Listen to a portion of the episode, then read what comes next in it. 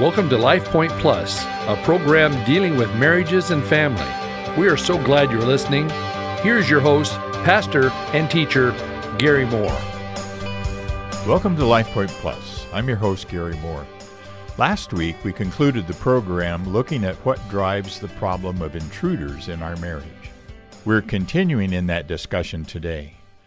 Often couples have problems with intruders because one or both of the mates simply are not aware of their own time, energy, and investment in resources. They actually think they will take care of the fires at home at some point. They sincerely intend to talk, to date, and to stay involved with their spouse, but just not at this moment. Too often, the moments don't come, or at least not often enough. The intruders win, and the couple loses. This problem usually has to do with the quote unquote limitless spouse's inability to see how his actions have consequences. Someone else is always there picking up the pieces, starting perhaps with a parent, then friends, then co-workers, or even a spouse. A lack of anxiety about marriage problems comes from a lack of anxiety about anything. This spouse has lived with human safety nets and is secure and confident that either one, nothing bad will come if he doesn't get to his responsibilities. Or two, if something bad happens, no one will mind. Or three, if anyone is bugged about it, someone else will bail him out and all will be forgiven. It is a life of happy endings, but not a reality based one. A related issue in allowing intruders into a marriage occurs when one or both partners are unaware of the fragility of marriage. They often adopt the mentality that no crises are going on, so everything's okay. And they tend to the crisis or the squeaky wheels of work, parenting, church, and friends. The couple may also feel positive toward each other and so assume they're just doing okay. This is an immature perspective on marriage. It's a little like how a young child feels toward her parents. She is secure and certain in the sense that they will always be there no matter what she does, and they will always be available when she returns to them for help and love. This is right for a young child to feel, but for marriage partners, it can be a problem. Marriages can go a long time before the influence of intruders is felt. If both spouses are active, structured people, they may shift away without a discernible blip, moving from a deep connection between each other into a comfortably numb one. They may wake up one day feeling that they aren't inside each other's hearts and that other things own their hearts. The saddest cases are those in which the partners become aware of this and think, it's not bad as is, let's just keep things this way. The reality is that marriage is only as good as the investment people make in it. God has constructed life so that we are always either going forward into the growth process or backing away from it. We can't stay the same, and marriage reflects this reality. The connection either deepens, opening both spouses up to the hearts of each, or it starts to deteriorate, closing them off from each other. Doctors Cloud and Townsend say that they do not believe in an out of the blue marriage problem. So many times a spouse will say, Everything was fine, and then he started being abusive, or I thought we were okay until I found out about the affair. This would not be possible if the marriage was a place for continual emotional investment, risk, vulnerability, and honesty. And in hindsight, many couples will say, we now see the signs we missed before. These signs generally have to do with things like increasing withdrawal of need, unresolved differences the couple simply walks away from in resignation, preferences for others for needs that marriage used to meet, interests and relationships that are not talked about with the spouse. Do not mistake a lack of crisis as a sign that the marriage is healthy. Couples need to regularly check in with each other and ask the hard question How do you feel about us? And what am I doing that hurts or bothers you? You know, I encourage couples to ask each other the question on a scale of 1 to 10, how do you rate our relationship right now?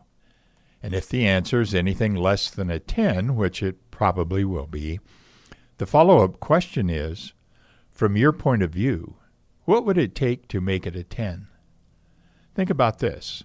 How would you feel if your annual physical with your physician consisted only of a chat about sports over a cup of coffee?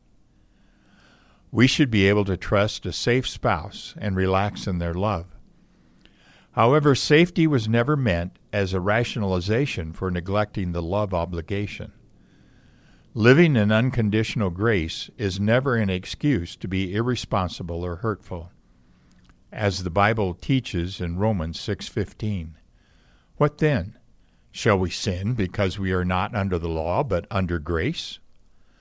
To take for granted that a spouse will always be there for us is, at some level, to place burdens upon that spouse's ability to love and trust us back. If fear and guilt are the reason your marriage has become infested with intruders, you need to do two things. On the one hand, refrain from nagging and threatening your codependent spouse. If you don't refrain, you risk becoming, in his mind, part of those many people he secretly resents and hates for being so demanding on him. On the other hand, Stay away from the tendency to ignore the problem and hope it goes away. The best solution is always to love and yet not rescue a spouse's behavior. You may need to tell your spouse, I'm sorry about how pulled apart you feel by work, the church, and me. I do miss you and feel that these things come between us. I hope you can work out your problem and I will help you. However, I won't be a party to the problem any more. If you continue to let yourself be dragged apart, I will find other appropriate sources of support, like friends and groups. But let me know if you want to work on your boundaries, and I will do anything I can. You need to maintain a position of love without rescue and of truth without nagging. Your own caring boundaries then provide hope for your spouse to develop his own sense of self and boundaries. Some couples stress over the differences between them. They say things, I don't see how we ended up together. We are so diametrically opposed. These polar extremes can run the gamut from theology to politics, from career to sex, from family to finances, from intimacy to entertainment. Some couples will even open up about how they have let other things get in between them. We're so different, we live in two different worlds, they will say. I have my friends and activities, and he has his. We don't interact a lot. The existence of separate friends and activities is not a red flag, but the tendency to be more invested in them than in the marriage is a red flag. Marriage was intended to be home base for our feelings and souls. Don't confuse this with what we talked about in an earlier broadcast.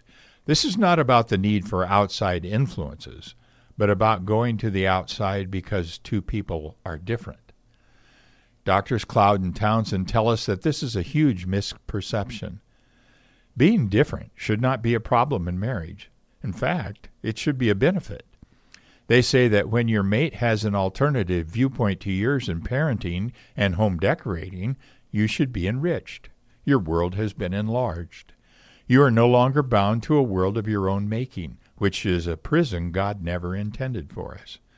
You are forced to listen to, interact with, and consider the feelings and opinions of another human being in some matter in which you are dead sure you are right. Think of it as a solution for human arrogance. The Bible teaches that we actually need these differences. Paul discusses the various spiritual gifts God gives to people Listen to 1 Corinthians 12, 17 and 18. If the whole body were an eye, where would the sense of hearing be? If the whole body were an ear, where would the sense of smell be? But in fact, God has arranged the parts in the body, every one of them, just as He wanted them to be. In addition, a couple's ability to deal with differences is a sign of their maturity. Children demand that others agree with them. Immature couples do the same. A husband calls his wife selfish and has a tantrum when his wife doesn't see things his way. Or a wife gets discouraged when things aren't perfect and withdraws in resignation that We'll just never see eye to eye. Such spouses will not be able to live in the tension that the other person won't change his or her mind, and they may become the prey of intruders who agree with them. Remember our discussion on triangulation. We find people who will agree with our opinion, especially about the bad points of our spouse. Grown ups, however, attempt to understand the other's viewpoint while holding on to their own reality. They empathetically appreciate the sentiments of the other and then come to a negotiated agreement using love, sacrifice, values, and principles. Differences do not create intruder problems. Immaturity does. As spouses own their own weaknesses and issues, what used to drive them crazy often becomes the source of joy for them. Because you are not two clones, your differences guarantee conflict in marriage. Two people who feel strongly about how life should be lived will try to resolve the differences. However, some people fear conflict more than others. They may have grown up in homes in which conflict was never experienced as a good thing. These people will often then hate conflict, as it means that the love has gone away. They can't feel connected while disagreement and differences are present.